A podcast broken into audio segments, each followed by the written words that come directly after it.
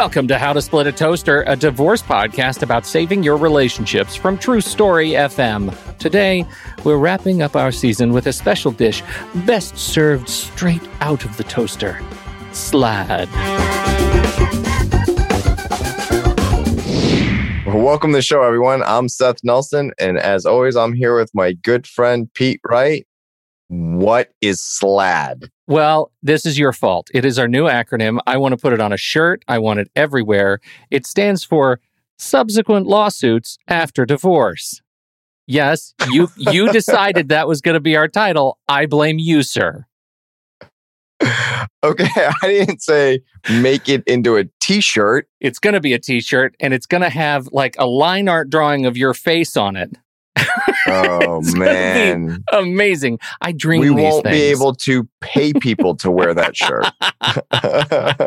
That's the shirt that's like, oh, that's the rag we use to wash the car. Okay. You know what? I, I think we are an aspirational show. If we are nothing else, Seth Nelson. We're, Absolutely. We got a we got a bunch to talk about today. You wanted to talk about subsequent lawsuits after divorce. I'm actually excited to talk about this, and I I think I understand how to start. Uh, but I do have a passage I would like to read that had me. Mm, it, it really sets up this lingering frustration that you have given me about the legal system. And I think it sets up our conversation. Will, will you uh, indulge me in a little bit of uh, narrative grace? Little little reading bedtime story. Yes. Have at it. A bedtime story from Pete. Uh, this is from the uh, book Real World Divorce. Uh, the court has decided that one healthy adult should be a financial dependent of another adult, but the extent and period of dependency is left open. The legislature and the court have decided that the child should be a cash-producing asset, but the ownership of that asset is uncertain and constantly reviewable. The court leaves open questions as to who will pay for certain of the child's expenses. The court orders people to go about their daily lives in a certain way, but the way, but the only way to get these orders enforced is to keep going back to court and paying fees. Seth, I that confounds me. Not the individual words. I do know what they mean. The entire sentiment in here confounds me, sir. Doesn't this set up the entire universe of subsequent uh, lawsuits after the divorce? It it does. Um, you found a great passage. Now, all jurisdictions are different, but the the theme. The feeling that when you get your final judgment and you are so happy, like, I'm done, I'm done with the litigation process. The only time that I've ever seen cases that are truly done is when there's no minor children. Mm-hmm. Neither spouse is going to pay alimony to the other. The only thing, not the only, they have divided all of their assets and debts before the final judgment is signed by the judge. So literally, there is nothing left to transfer. You don't have to sell a house together. You don't have to transfer a four oh one k or an I R A to the other party. No one owes anybody attorney's fees or back alimony that might have been due during dependency. You've closed all your bank accounts. You've closed all your joint credit card accounts. You've closed all your memberships. You've deleted the, each other's names out of your phones. It is done. Yeah. Okay. Things have to be agreed to and implemented to their conclusion for it to actually be done. So this is, I think, a really important thing that we need to say out loud for me, that when you begin a divorce, unless all of those things can be true, the divorce process does not end when you sign on the line which is dotted, right? The divorce process ends, could be years later. I have been divorced now for almost fifteen years. Yeah. Technically, my divorce was over fifteen years ago. But you still have a child together. That's right. And he's seventeen. Yeah. You got one more year. Yep. And I do not argue with my former spouse about parenting issues. We have nothing to argue about. We work very well together. Mm-hmm. But I have cases, and I'm well aware of cases, when kids are sixteen, seventeen years old, and they may or may not want to go to the other parent's home. They suddenly get that choice. It's not a choice in good old great state of Florida. They can, yeah. if they're of sufficient age and maturity, as determined by the court, to have an opinion, they can then state that opinion to the court, but the court doesn't have to accept it. Yeah. Okay. So this this gets to the nature of my questions for you today.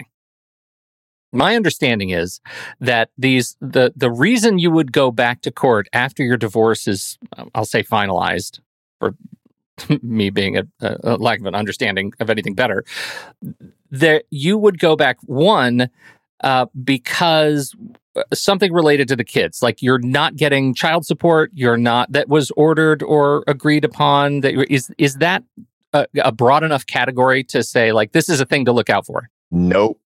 No? Here's what we're going to look at. Okay.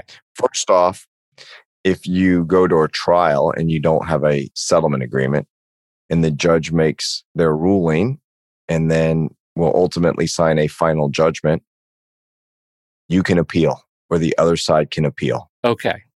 So first we have appeals. Okay. Then other broad brushstroke categories. You finished it. You you either agreed or you went to trial. No one's appealing it, but it's two years later. Mm-hmm. You come back to modify the final judgment, to change it. The areas okay. in Florida family law, check your local jurisdiction, ring the bell. Uh-huh. Parenting plan, items dealing with kids can always be relooked at. It's a higher standard, but the courthouse door is open. It what? might be cracked open, but you can come back in. Well, what do you mean by higher standard? What is it that is going to trigger those doors to be kicked open? In Florida, it has to be what's called a substantial change in circumstances. Okay. That was not anticipated at the time of the final judgment.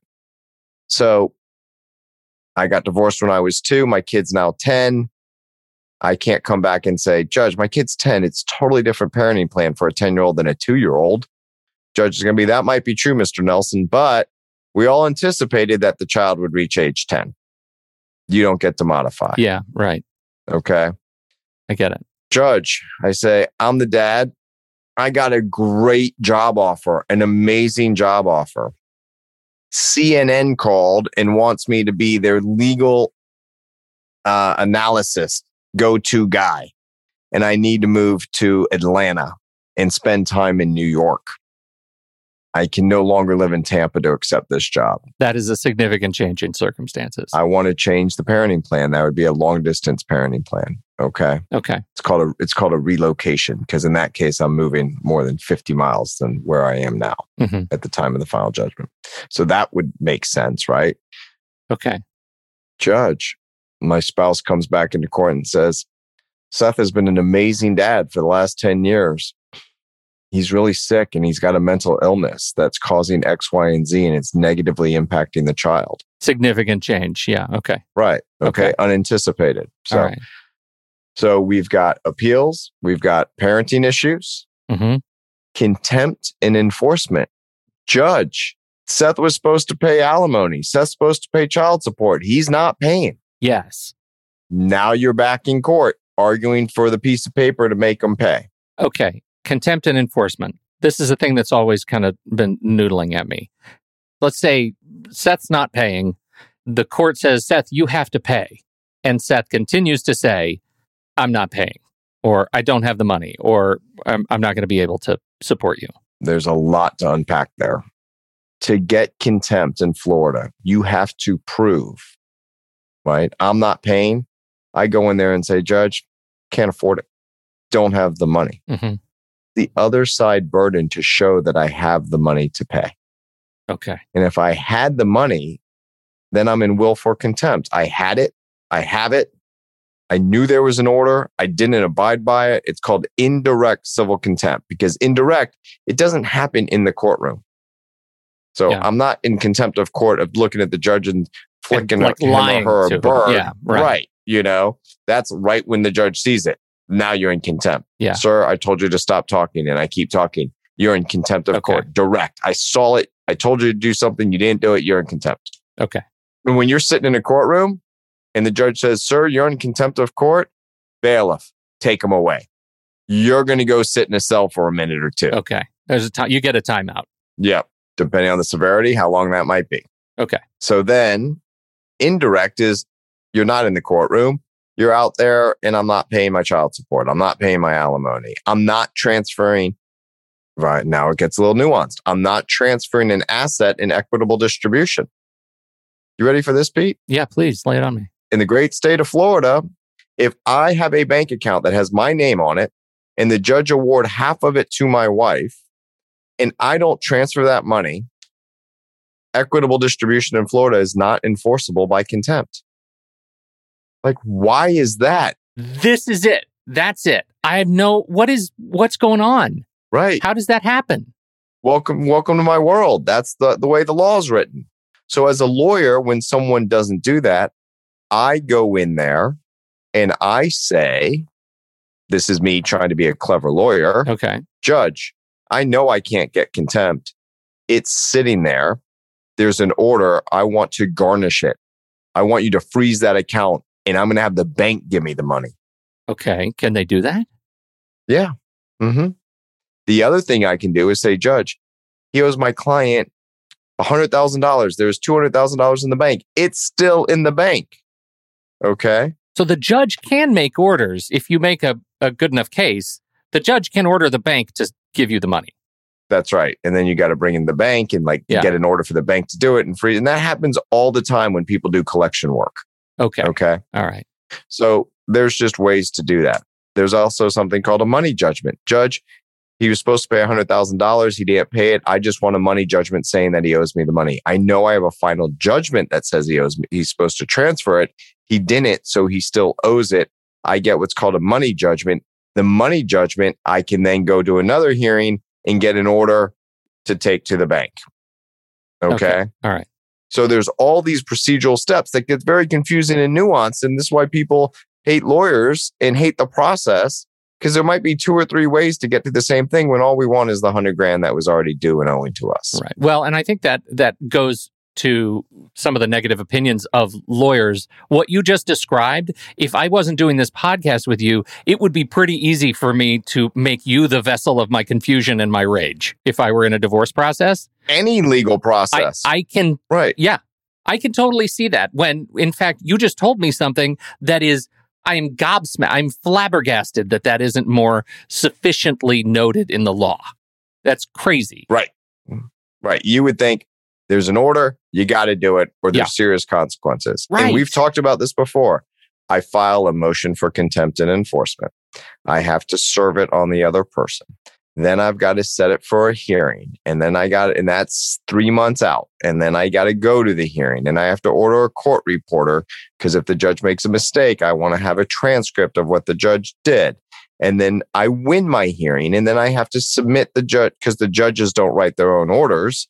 I have to submit a proposed order, but I got to show it to the other side first. And that takes ten days. And then I submit it to the judge, but the judge is in a week long trial.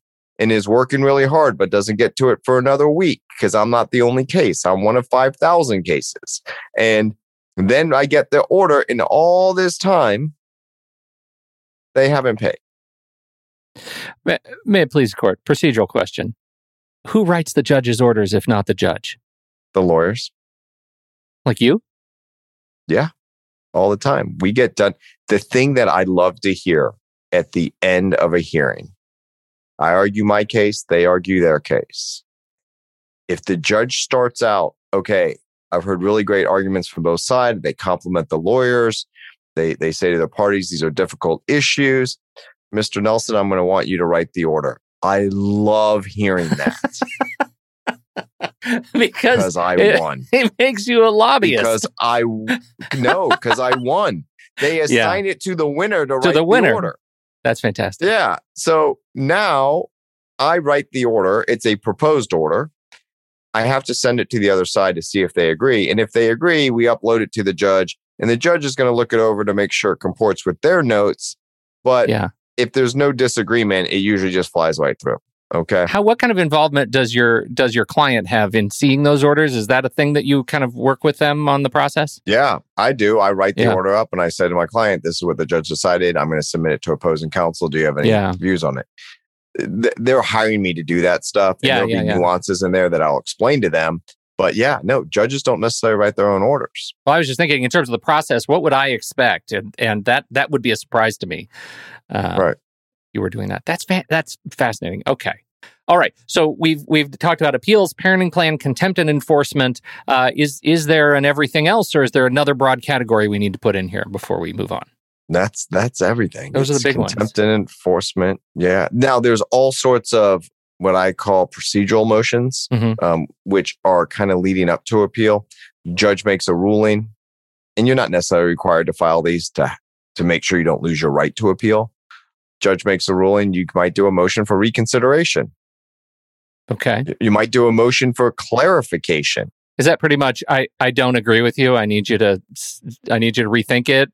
Well, right. Reconsideration is like, hey, Judge, you might have missed something. Yeah. Or, hey, you know, this new case came out that wasn't there at the time that we had our hearing, and that impacts our, right? Yeah.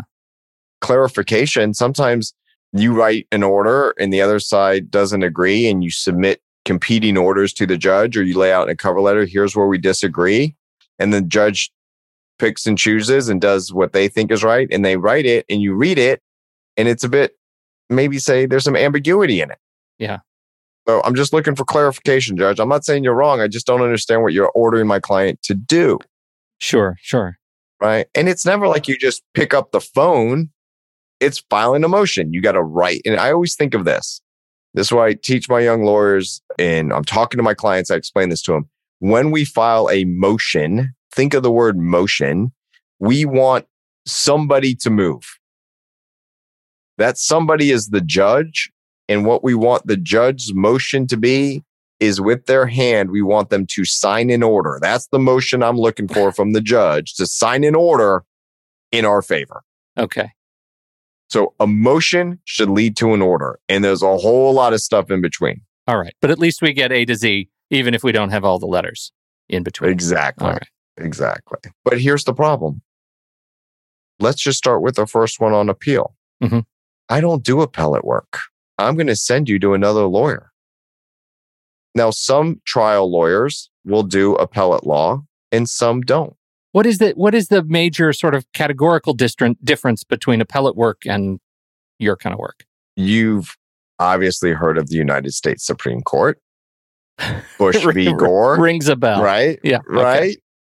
Those were lawyers standing in front of a panel of judges, and they are arguing that the lower court, that the judge made a mistake. Okay. You don't have witnesses. You don't have depositions. You don't have discovery. You take the record that was created in the trial court, the evidence presented, what people said, the argument, legal arguments that were made. You take that whole body and you appeal it to another panel of judges. And those judges are going to look at the record, look at the case law, look at what was presented to determine whether the lower court made a mistake. So here's the easy way to think about it. On sports, we all see instant replay and it goes to the booth in New York. Mm-hmm. That's the appeals judge. Okay.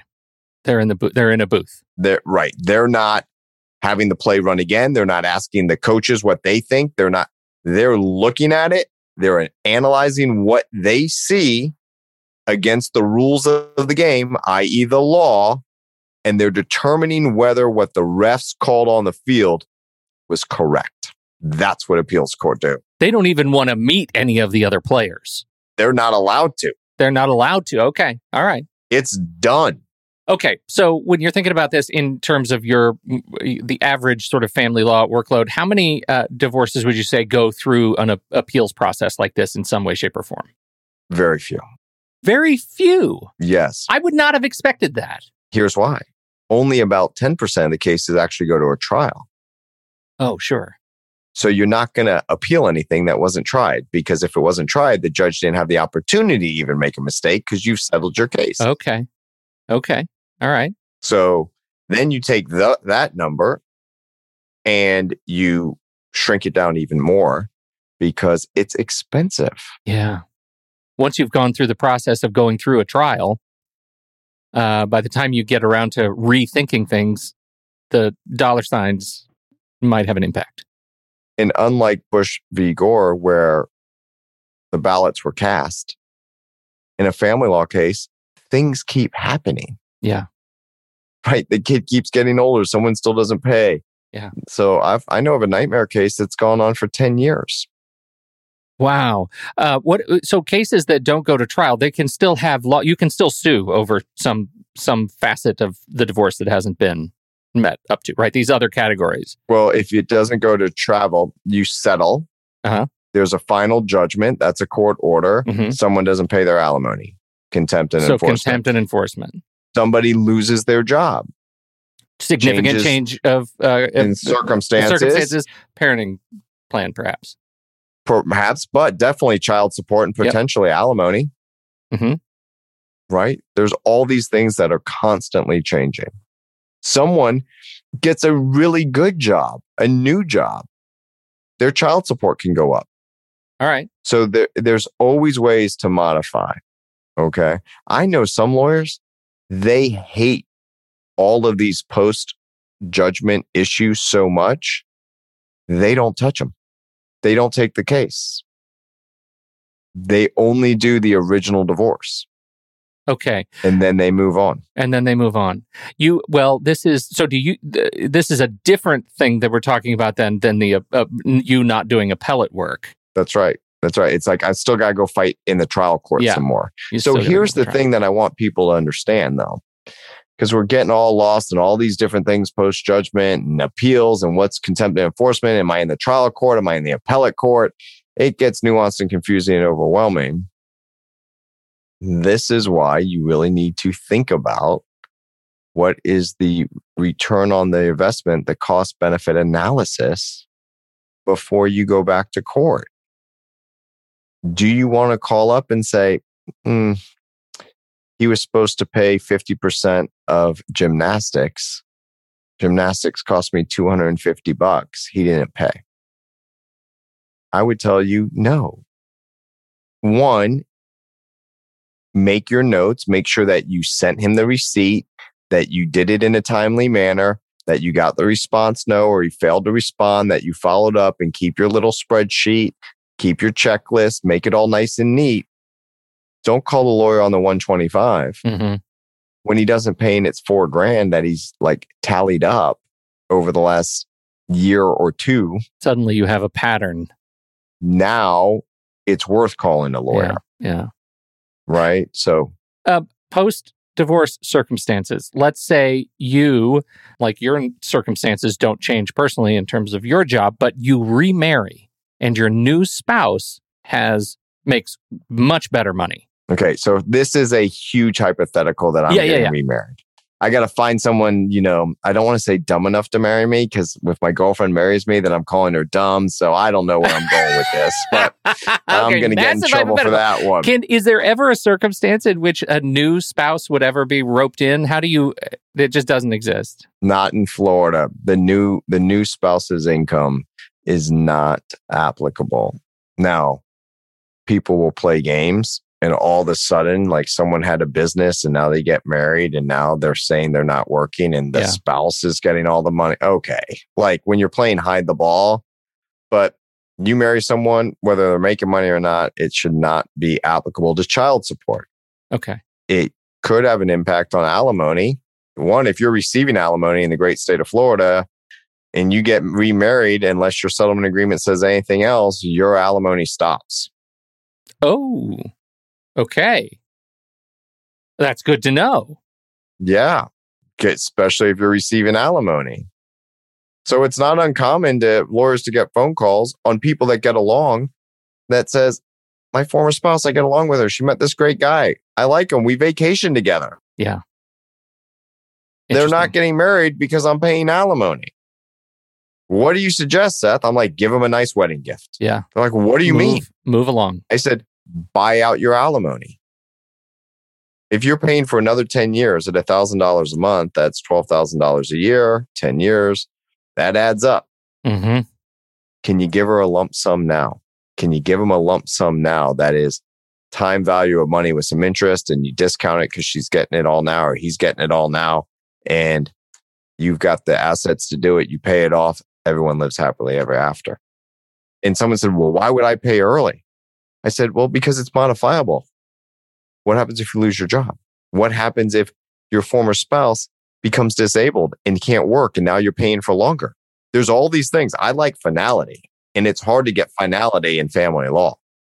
Right, right. As as the case you have made, I have a, we, I, believe it or not, Seth, we have a listener question. Uh, I don't know what to say. I'm excited. You you just told me last week, Seth, I'm going to put up a, a a button for for ask a question, and here we are. Yeah, not even a, a week later. It is a it it's a good and I think related question. It is a two-part question, and one of them is directly to you personally, Seth Nelson. I'm going to read part one first. Let's be clear. I didn't know we had these questions till right now. I know. I have given you no preparation at all. This is a, a pop quiz in its greatest extent. Terrible podcast partner. That's me. Here we go. Hey, guys. Uh, I heard Pete talking about this show on the What's That Smell podcast, and I thought I'd throw two questions your way. This is from uh, listener Amy D. Number one, I think you've talked about prenups on the show before, but I wonder if you could, if you think that prenups could in any way make the divorce more fragile. I'm recently successfully divorced, and we had a prenup, his idea, and I wonder if the prenup gave him a sense that the marriage was somehow disposable, like he didn't care for it as much because he didn't have as much at stake. I hope I'm making sense. What do you think? Amy D., you're, thank you for the question. You're making absolute sense. There's studies on this. I don't know the numbers. The percentage of people that get divorced is higher, potentially higher, when you have a prenup. Really? I was told I did, yep. would not have been able to uh, predict that response. Yeah. I thought she was making a mountain out of a molehill. It's partly because what Amy is talking about. Like, I know the outcome. Okay. Now, I will share with you that I think it is a mistake to stay in a marriage that is not what you hope and want it to be because you're afraid of an outcome in divorce court. Sure. Right?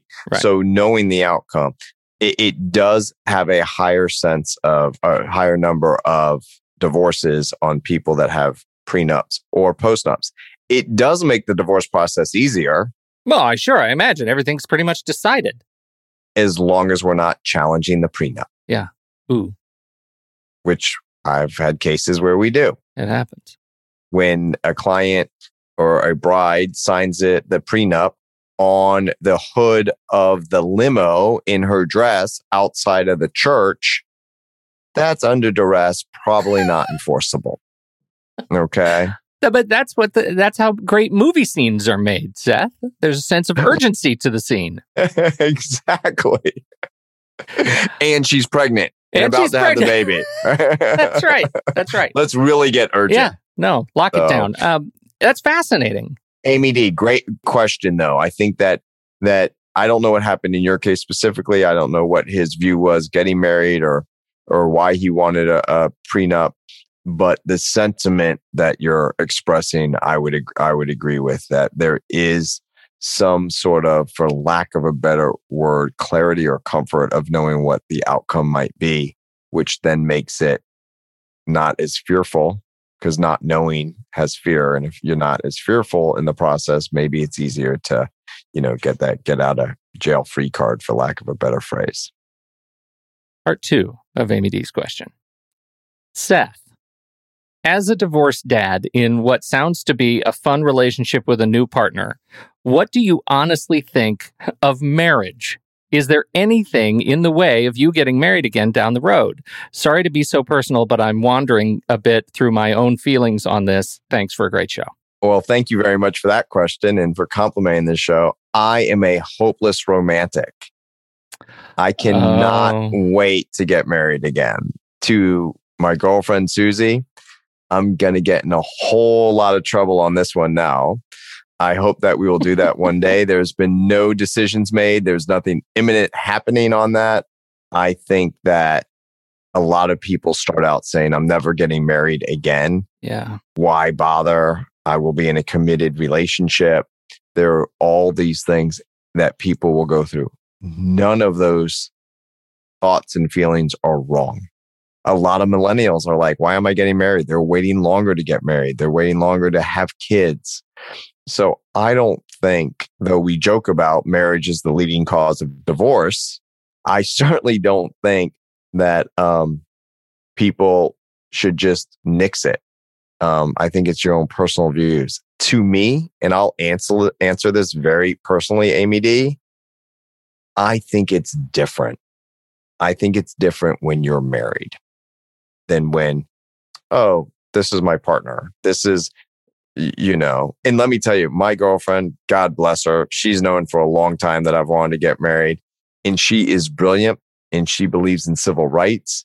And the day that the Supreme Court ruled that gay marriage was now a thing in the United States and that not allowing gays to become married was unconstitutional, I looked at my girlfriend. I said, that argument now goes away from you. And she said, because the longest time, Amy D, she was telling me, I'm not getting married because I'm standing with my gay and lesbian friends. If they can't get married, I am not getting married. So that one went out the window. Yeah. I had to go to the United States Supreme Court. You had to go to the Supreme Court. Oh. But I think you just need to decide for yourself what type of relationship you want to be in and for how long. I've got some friends who are like, I'm a five-year guy. I date people for five years and I'm out. You know, I've got other people that say, I'm never getting married again, but I want to be in a committed relationship. I've got other people that get married within a year or two. And I would tell you there, slow down a little bit, do that self-healing, do that work. But if and when I get married again, uh, Pete, you know, I can't say you'll be invited to the wedding because I'll be lucky to get invited to the wedding. I'm literally worried about that. But you'll be one of the first to know. I'll well, I'll tell you, I, I already knew the answer to this question, that you're a hopeless old man. I've known you a long time, and I I knew that answer. But I really, I think it's it's important to say that from you, because my bias is that there are uh, a lot of attorneys out there who have been divorced and become the kind of jaded bulldog attorneys. And there's just seems to be a lot of stereotype around that, you know? Right. If they're doing that, they haven't done the hard work that we've talked about yeah. on this show. Yeah. But I, so. I mean, I've talked about before, I think for me, getting comfortable being alone has made me a better person and made me a better partner to Susie. Yeah. Understanding and communicating much better than I ever have and figuring it out. And, and I think all those things make a very powerful connection and bond. And I will also share with you, I am not about like some big wedding. Um, it's not like you're in your twenties and, and you think that's what you have to do. Yeah. I mean, like whatever works for you and, and for your spouse to be, you know, keep it simple. Yeah. Well, Amy D, I have to tell you, place of honor at the head of the table for you as the first person to find the Ask a Question button. Uh, and uh, everybody else, please find the button. Send us questions. how to split a toaster dot com. Uh, you'll find it right there in the header. And I'll take the legal questions, the personal questions, any questions you want to throw at us. you and, know, and I have a I'll feeling bet. Pete's not going to let me know until we're here. I'll bet even Susie would start taking questions if we asked nicely. She's she's uh, she's a real game player. Now that I think about it, I think Susie's going to start asking you questions. So if my boyfriend does this, this is going to be a problem. Yeah, if she starts if she starts submitting questions with just variants of the name Susie. Susanna wrote this week. I right. can't wait. Oh, my boyfriend, the short Jewish bald lawyer, asking for a friend. Uh, we're up for a little bit of a break as we as we hit the heat of the summer. Uh, everybody go on vacation. And while you're there, listen to back episodes. And then when you come back, we'll be back with more episodes. It's going to be great. Uh, you can uh, find the show anywhere fine podcasts are served. Once again, how to split a toaster dot com. Uh, jump in there. Ask us a question. Seth's got all the answers. And uh, I've got everything else. So. Didn't say they were the right answers. Oh, thanks for listening. We appreciate your time and attention. We'll catch you in just a little while, right back here on How to Split a Toaster, a divorce podcast about saving your relationships.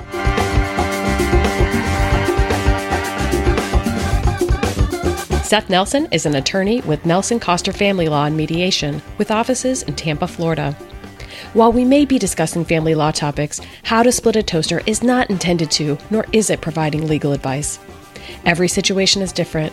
If you have specific questions regarding your situation, please seek your own legal counsel with an attorney licensed to practice law in your jurisdiction. Pete Wright is not an attorney or employee of Nelson Koster. Seth Nelson is licensed to practice law in Florida.